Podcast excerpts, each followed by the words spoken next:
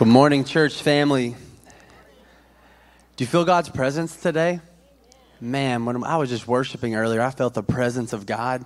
Well, as Pastor Stan said, we're in the book of Revelation now, and it's been awesome to see Jesus in every book, to see Jesus through every book, but the Bible points to the return and the coming of Jesus. Today, we're going to be in Revelation 4 through 18, and this is where we see the judgments of Jesus and of God happen during the time of a tribulation, and we're, I'm going to be unpacking this and talking about this today. How many of you have enjoyed this series? Hasn't this been amazing? This has been so good and I believe it ends next week. Pastor Stan's going to talk about like the return of Christ, and Jesus is the beginning and the end and everything in between because this is all about Jesus Christ. Well, today we're in the book of Revelation, and I just want to ask you whenever I say the word revelation, what comes to your mind?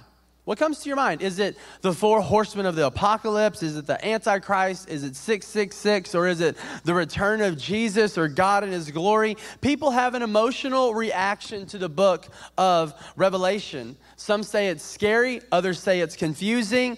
But the truth is, is Revelation is one of the books people want to hear preached on, but it's one of the books most pastors avoid talking about because it's difficult to, to wrap your brain around it. And it's perhaps the least understood book in the entire Bible. My aim today is to make this book understandable, to make it palatable, and to make it enjoyable. Well, to start off, the background of the book of Revelation, it was written in 95 AD. It was written in a time period where Christians were being persecuted for their faith. They were being martyred for their faith. They were being murdered for believing in the resurrection and the life that they could find in Jesus Christ. It was a terrible time. Many of the followers and disciples of Jesus um, have been murdered or martyred by this time. And we see here in Revelation that John, the disciple of Jesus, John, the one who saw the resurrected Jesus, John, the one who laid his head on Jesus, the John that talks about about love all throughout the Gospels. That John um, had just been persecuted and he was supposed to die, but he didn't. So they cast him onto an island named Patmos for him to suffer and live out the rest of his life. And while on this island, John gets this revelation of who God is, of who Je- John's revelation is who Jesus Christ is,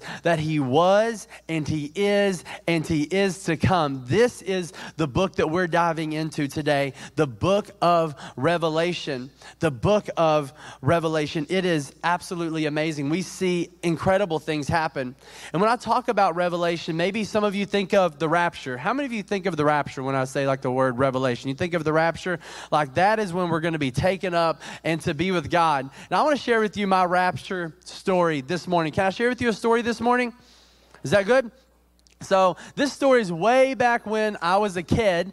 Um, I'd woke up from a nap. True story, 100% true story. I woke up from a nap and uh, I couldn't, I was a kid. I was like six, seven, five years old. I was young. I couldn't find my parents and I got scared. Um, I couldn't find them anywhere. I looked in the bathroom, looked in the kitchen, looked in like the bedroom, looked in everywhere, the living room, looked everywhere. And then I looked outside and their cars were in the driveway. And I thought, as a young five year old kid, I thought, the rapture has happened and I'm alone to fend for myself all the days of my life. I started like running around the house looking for like my parents' clothes, like just to find like a pile of clothes somewhere because, you know, they poofed up and they leave their clothes. I couldn't find clothes anywhere. And I began to weep in the living room. Totally true story. I began to weep in the living room. And then my mom and my dad began to walk up the stairs. They were outside in the backyard doing some, some yard work. And I remember I ran up to my mom. I'll never forget it. I ran up to my mom and I grabbed her legs. And they were, I was hysterical. They were trying to figure out what was going on. My dad picked me up, put me on his knee. We sat down on the couch. And my dad, I told my dad, I said, I thought I was going to be alone forever. I thought Jesus left me. I thought you left me. I thought I was going to be alone forever. And my dad told me right there, he said, if you want to know for sure that you'll never be alone, you need to give your heart and your life to Jesus. And as a five year old kid, I gave my heart and my life to Jesus Christ because I thought the rapture had happened and I got left by myself.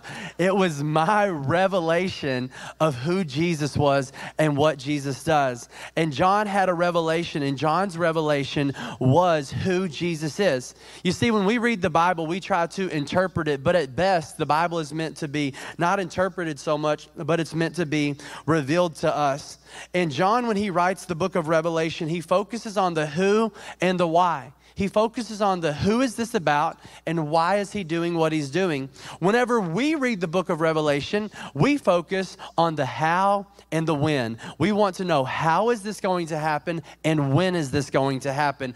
Our concerns are not John's concerns. John's concerns were the who is this about and why is he doing what he's doing. We want to know the how and the when of this book. But we have to keep this in mind as we dive into this book that John is talking about the who and the why. And I'm going to pick up right where Pastor left off last week with his seven letters to the churches. John goes on, a, he has a vision, and we see John gaze into the throne room of God. It's an amazing picture. We see Jesus on a throne. That's our first point today. And it's a majestic picture. There's emeralds, and we see a lamb that was slain, slain. And then really uh, he begins to unfold and unpack this in revelation 4 8 says this if you're following along. It says each of the four living creatures they had six wings and they were covered uh, with eyes all around and even under the wings. And if you read the book of daniel and if you read the book of ezekiel you'll see many parallels of what happens in revelation and what john writes and what happened in daniel and ezekiel. Really john's rewriting some of the things uh, or, or re-seeing in a vision some of the things that daniel and ezekiel Ezekiel both seen. And then we see that day and night these creatures never stop saying, and this is the song that they never stop saying.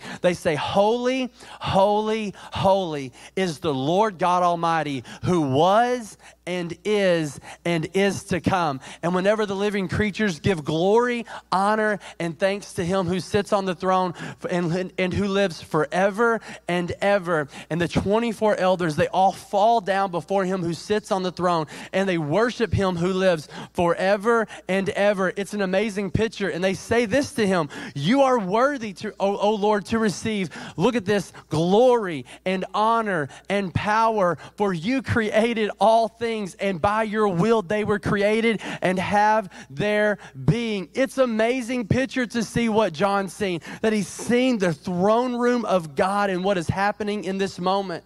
And it reminds me of what Paul says in Colossians that through him, that is through Jesus Christ, that is in him, all things were created by him and for him. And in Jesus, all things hold together. It's amazing.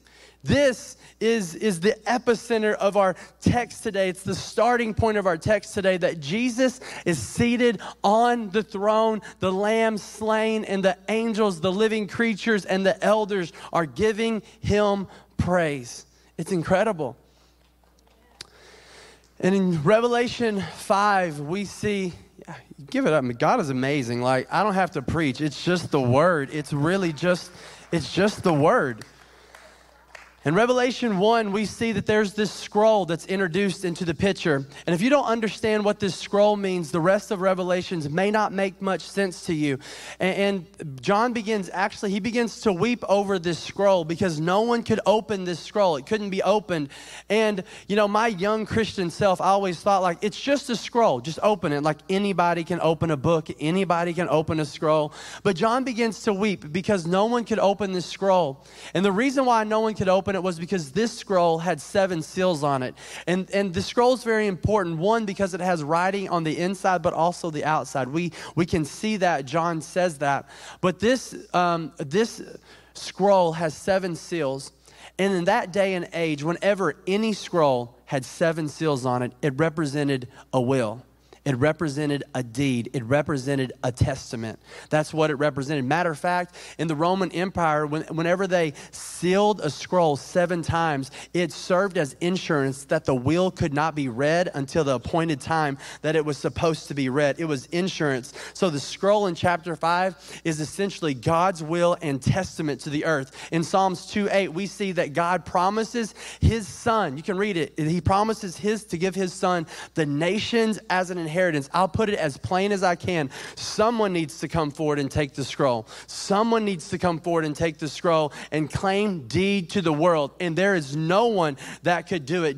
Revelation makes it clear that no one could open the scroll. John says, No one in heaven and on earth or under the earth was found worthy to open this scroll, to take the inheritance of the earth as its own. But John sees this. He sees the lion that is from the tribe of Judah, the root of David's offspring, the one who overcame. He was the one that could open the scroll and its seals. It's amazing. In verses 6 and 7, we see that the glorified God, full of power and full of wisdom and full of the Spirit, that he steps forward from the midst of the living creatures and the elders and the angels in heaven, and he takes the scroll from God's hands. It's incredible. And then they be, then it, this is a monumental moment, man, that John is talking about as Jesus takes the scroll. It's an incredible moment, so much so that explode an explosion of worship happens in the heavenlies, that an explosion of worship begins to take place, and they begin to say,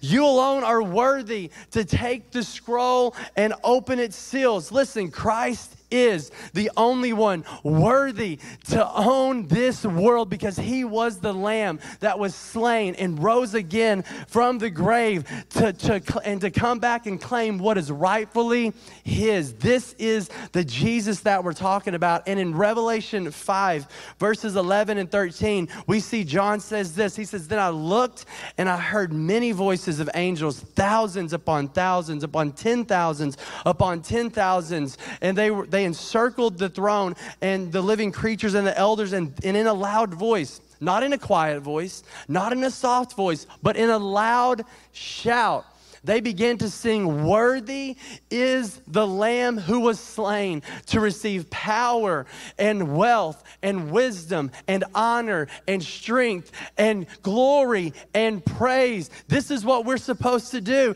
Then I heard every creature in heaven and on earth and under the earth and in the sea, and all of them saying, This is what they were saying to him who sits on the throne and the Lamb be praised and honor and glory and power forever and ever and ever and ever and ever and ever and ever. This is the song of creation that we all get to be a part of one day, sometime at one time. This is why worship is so important. This is why I cannot be quiet in worship. This is why I lift my hands in worship. This is why I lift my voice in worship because Jesus is worthy of our praise. He's worthy. He's worthy of our praise. That's a lot. And then we see Jesus in judgment. The Spirit takes John to a new place, and we have to understand and know that the first time we see Jesus in the Gospels, that Jesus came to seek and to save that which was lost. He came to seek and to save that which was lost. He came in peace with the intention of redeeming all of God's people. The second time that Jesus comes will be much different than the first. Will be much different than the first. The first time Jesus came, he came riding into Jerusalem on a donkey to proclaim peace. The next time that he comes, he'll come riding in a white horse to wage war during his second coming. But we know today that Jesus is the same yesterday, the same today, and the same forevermore. And it's the same Jesus that we see in the Gospels that we see in Revelation, but his intent and his purpose in coming to our world is different. Because in the Gospels, he came to seek and save, and he came to save. And then in Revelation, he comes to judge. And listen, I know the mercies of God and the justice of God and the judgment of God may seem like two incompatible things, two things that don't really mix. But think of it this way on one hand, God will bring righteous judgment to the world, and his wrath will be poured out on those who refuse to trust in his saving grace. And on the other hand, He's merciful and compassionate towards humanity, not wanting anyone to perish. God is unique in that he is both full of mercy and grace, but also judgment and justice. Because of sin, we all deserve to die. Each and every one of us deserve eternal separation from God. It's what we deserve. It's what we deserve. However, Jesus, he paid the penalty of sin. He hung on a cross and glorified a merciful God, and he was the perfect. Uh, he was the perfect sacrifice so that we could be saved. And the cross holds proof that God is both just, but He's also merciful because his wrath was poured out on his son, but his mercy and his grace and his salvation was offered to us. And standing, we are today in 2022 in Christian Life Center, we are standing in the compassion and the mercy and the grace of God. What scholars and theologians call the period that we live in in today, they call it the grace period. It's the grace period where we can experience the blessings and the grace and the compassion that God gives everyone. However, justice must be served. And after John gives us this picture of a throne room, he's taken to another place and he begins to see um, the judgment of God take place between Revelation 5 and Revelation 18. Now, I'm going to do a flyover of this, and these 21 judgments that I'm going to talk about here in the next few minutes happens during a seven year time period called the tribulation. You're like, what's the tribulation? Well, the tribulation happens after the rapture. What's the rapture? Well, the rapture is when Christ calls us all to be with him in the clouds. He comes, he blows the trumpet, and those who love God, who call on the name of God now, those who are saved, will be taken up in the clouds to be with Jesus forever. It's going to be amazing. But for those who don't know God, our family members, our friends, our community, those we see every day that don't know God, they're going to be stuck here on earth. And there's a seven year tribulation period where God begins to judge the earth. Because when sin entered into the world, it didn't just enter into the human heart, it entered into our entire world. It entered into every facet of our earth. And our earth must be judged. Our world must be judged all the way through from the sea to the animals, to the people, the world must be judged one day because God is just, just and perfect in who He is and in what He does and what He has been called to do. And we begin to see these, um, these judgments take place over that seven year tribulation period. It's called a, a tribulation, and it's not like, it's not all horrible but the last half of the tribulation, it is plagues, it is judgment upon the earth. It's wild. We're going to go through that. But before I do, I just want to read a picture of what John said in his gospel because he gives us a picture of how God comes to save. And he's repeating what Jesus says. Jesus said, If I go prepare a place for you, that's you and me, I will come again to receive you to myself, that where I am, you may be there also. I don't know about you, but when that trumpet blows, I'm getting out of here. I am getting out of here. And John sees this scroll with the seven seals on it. He begins to see the one holding the scroll begins to take each seal off of the scroll. And as each seal is taken off, a judgment happens upon the earth. And we see as the first four seals are taken off, we see that the four horsemen of the apocalypse come and just like terrorize the earth. These horsemen are not, are not nice horses, they are like bad horsemen. The first horse that we see is a white horse. And the white horse basically comes to imitate Christ, he comes to bring religious deception amongst everybody that's there. Um, the next horse is a red horse, and he comes waging a great, uh, great horseman. Uh, he comes waging a great, um, a great sword, and he comes to, to wage war upon the earth. Not just war that we see today, but intense war. It speaks of rage. And the next horse we see is the black horse, and the black horse represents famine, not just hunger, literally, but famine of the soul. And then the final horse that we see is a pale horse, and it represents pestilence, which is disease and epidemics and pandemic and death. Now remember, we're not here during this time. God calls us home to be with Him. This is God judging the earth. And as the fifth and sixth seals are broken, we see the death of the saints, we see a massive earthquake. And as the seventh seal is broken, we see seven trumpets you're like, oh, that's interesting, seven trumpets. Well, there, there, are these seven angels that have seven trumpets, and as each trumpet is blown, another judgment happens upon the earth. These judgments include fire that destroys plants. We have um, hailstorms and destruction, uh, destruction of sea life, of lakes and rivers, the darkening of the sun, the darkening of the moon. We see locusts that come and torture people. We see a demonic army that raises up and kills one third of all people. And then at the end, there's these seven angels that now have seven bowls that is more wrath that God is pouring out upon his people. And it's horrible. It's terrible what's happening to our earth. But remember, we're not here. We're taken up to be with God. This is God's judgment upon the earth because of the sin that is in our world.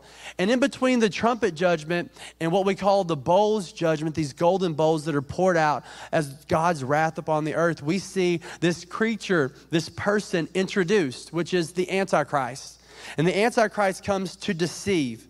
He comes to deceive our world. He raises up in political power. He's a political leader. Um, John gives vivid details of who the Antichrist is. He says that he is he's a beast that wages war against the people of God. John even says that the Antichrist is accompanied by another evil companion called the false prophet. And the false prophet performs all of these great miracles, which just give credibility to the Antichrist. Matter of fact, the false prophet builds a monument and people begin to worship worship the beast and the false prophet. Now, at this point of the tribulation, the world is just overran by demonic um, oppression. You think it's bad now? You do not want to be here during the time of the trib- tribulation.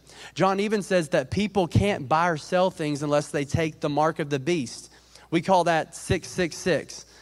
This is why when I'm at Chick fil A, if my order comes out to $6.66, I get another chicken strip every time. This is why when I'm at Target, if my order comes out to be $666, I don't care how many cents it is, I'm buying a piece of bubble gum because I don't want to deal with 666. John says that the number 666, it will be on their hand and on their heads. And what this represents is incompletion. The number six in the Bible represents incompletion, it represents imperfection. Seven, completion, represents the number of God, but six represents incompletion And what John is saying, he's taking a stab at the Antichrist. He is saying, You are wholly incomplete. You are completely imperfect in who you are. Six, six, six. Evil in your head, evil through your hands. And people must take this mark to buy or sell anything. And then we see the seven bowls judgment. And basically, these angels have these golden bowls that have the wrath of God that He pours out onto the world one more time.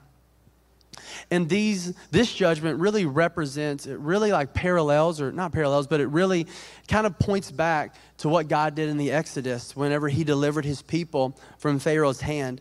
The seven bowls include painful sores on humans, the death of everything in the sea, rivers turning into blood, the sun causing great pain, great darkness, and worsening sores from the first bowls. We see rivers drying up so that the Antichrist armies uh, can gather at Armageddon. And then the seventh uh, bowl, we see a great earthquake that happens upon the earth. And you may be thinking, these judgments are terrible.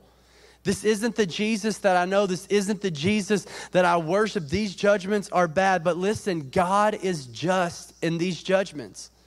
Sin has to be punished. Revelation 16, 5, uh, John is saying, I heard an angel saying, You are just in these judgments. How can the angel say that God is just in these judgments? Well, see, God is coming to judge every single sin ever committed. Listen, re- lean in for a moment. Remember, before God pours out his judgment upon our earth, he first poured out his judgment and his wrath upon his own son, so that anyone who calls on the name of the Lord can be saved. Before he punishes our earth, his son took on all the weight of the sin of the world, all the way from Adam all the way to the sin you committed this morning before you came to church. He took it all so that anyone who calls on his name can be saved. Listen, sin is always punished, whether at Calvary or in eternity. It is always going to be punished because God is a righteous judge. Now remember, those who call on the name of God, that's me and you, we're not going to experience any of these judgments I just read but our family, our friends, people we work with. If God comes back in our time, they're going to experience all of these things if they don't come into a relationship with Jesus Christ. My last and final point is this is that Jesus is lion or he is lamb, he is lion or he is lamb, lord and king, sorry. He is lamb, he is lord, he is king. And we see towards the end of the chapters that I've been given to over to just kind of talk about today, to over, you know, do an overview of, we see at the end of this, we see uh, a great city named Babylon. And for us, we know the city of Babylon back in the Bible was a great city. It was a flourishing city. But the Babylon that you read about in Revelation is really, um, it really represents a world encapsulated by sin. I don't know, I don't know about you, but that kind of represents kind of our world today. Sin in our world. But listen, when the rapture happens, the church is not here anymore. Good is gone. The good that is here is gone. We are no longer here, and it is way worse than what it is now. And we see a world system broken by sin. And the book of Revelation, it's about conflict. It's ultimately about the conflict of good and evil. And hear me, church, we know good wins. Good wins. God wins. He wins every single time. But these forces of good and evil, they begin to wage war against God. We see all of these kingdoms that raise up, the beast that raises up as another king, and the Antichrist, they all come together to wage war against God. In Revelation 17, 14, we see this, and Pastor Stan's really going to light into it next week, man, when you get to see all the goodness, all the good happen. But it says they will wage war against the, against the Lamb, but the Lamb will triumph over them because he is the Lord of Lords and he is the King of Kings. I love this last part. And with him will be his called, chosen, and faithful followers. That's you. That's me. That gets me excited because the Lord is the host of our armies. He's the one who leads the battle for us. And just scratching the surface of this book today, couldn't dive deep into it I could spend a week on each chapter, but you can see that this book contains many mysteries. It contains a lot of theology. But if you can encapsulate the message of this book into one phrase, it's this church Jesus wins. Jesus wins. Jesus wins every single time. Jesus wins. He's the sovereign king and judge. Listen, I don't know, church, the when and the how. I don't know the minor details of the when and the how. I don't know how everything's going to unfold. But one thing I do know is that this book of the Bible, Revelation, talks about the greatness, glory, and sovereignty of Jesus Christ more than any other book in the Bible. And I encourage you today, I encourage you this morning to read the book of Revelation. Don't be scared of it. It may be difficult, it may be demanding, but Revelation, it's the only book, listen, it's the only book whose author promises it to be a blessing to anyone and everyone who reads it. It's not meant to scare you, it's not meant to terrify you, it's not meant to torment you, it's meant to bless you. So, to go full circle from Revelations 4, worship is so important. And we're supposed to focus when you read this book on the who and the why, not the how and the when. The who is Jesus, the why is Jesus. We see Jesus in every single book of the Bible. If you read your book, the Bible points to Jesus and it reveals who Jesus is. All 66 books in the Bible reveal the character and nature of who Jesus is. Revelation is just the last book, but we've seen Jesus in Genesis.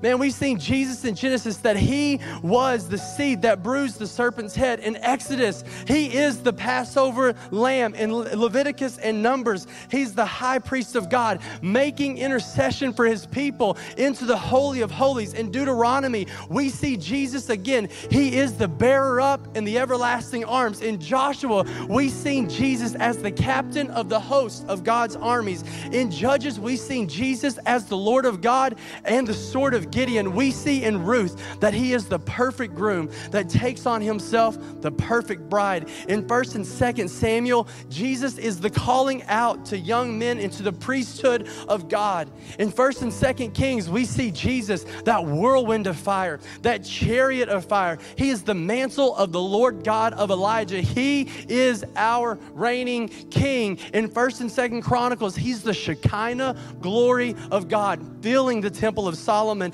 And in Ezra and Nehemiah, he is a voice calling out to a bedraggled nation to rebuild the walls of the holy city yet again. In Esther, he is that queenly figure he is that queenly figure that intercedes for her people that she loves so dearly. In Job, he is the patience of the pride of God, who, who that man said, Though he slay me, yet I will trust in him.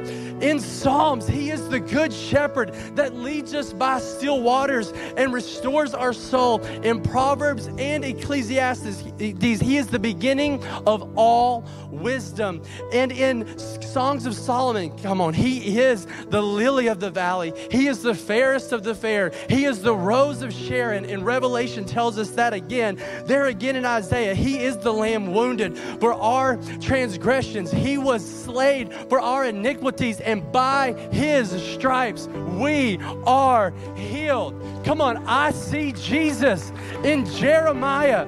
He is our righteous branch. I see Jesus in lamentation. He's our weeping prophet in Ezekiel. He is the wind coming from the four corners of the earth that revives the valley of dry bones to give praise and honor to God. In Daniel, he's the fourth man in the fire. You don't have to go through struggles by yourself. In Hosea, he is the loving and affectionate a husband who redeems a degenerate bride who ran away from her husband in Joel. He is the rain when the latter rains. That's us today. In Amos, he's our burden bearer. In Obadiah, he is the mighty one to save. In Jonah, Micah, Nahum, Habakkuk, Zechariah, Haggai, Zechariah, and Malachi, he is the last voice of the prophets calling out to his people. And I don't know about you, but I see him in Matthew. He is a babe wrapped in swaddling clothes, lying in a manger. Come on, church. In Mark, he is the healer of the blind,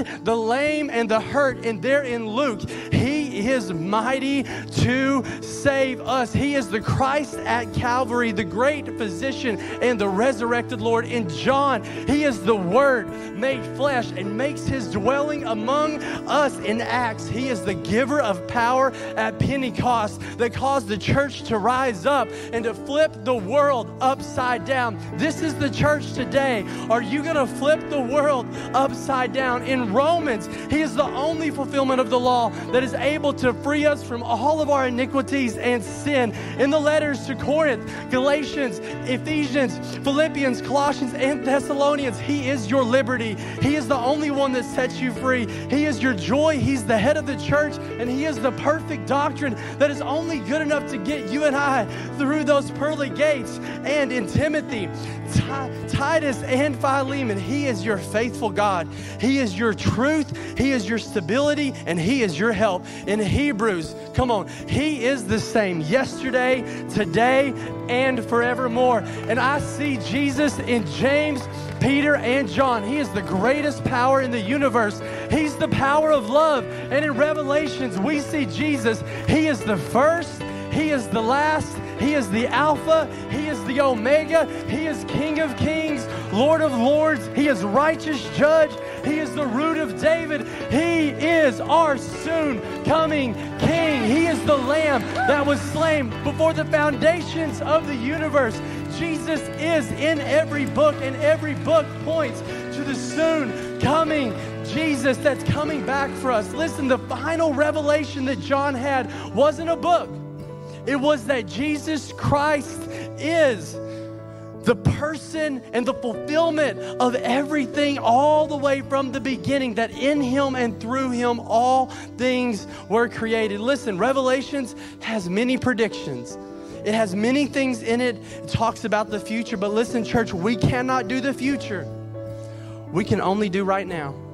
Revelation is not meant to, to be a web that we try to untangle or a puzzle that we try to solve.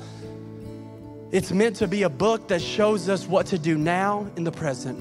What are you going to do with what you now know? Are you going to share your faith?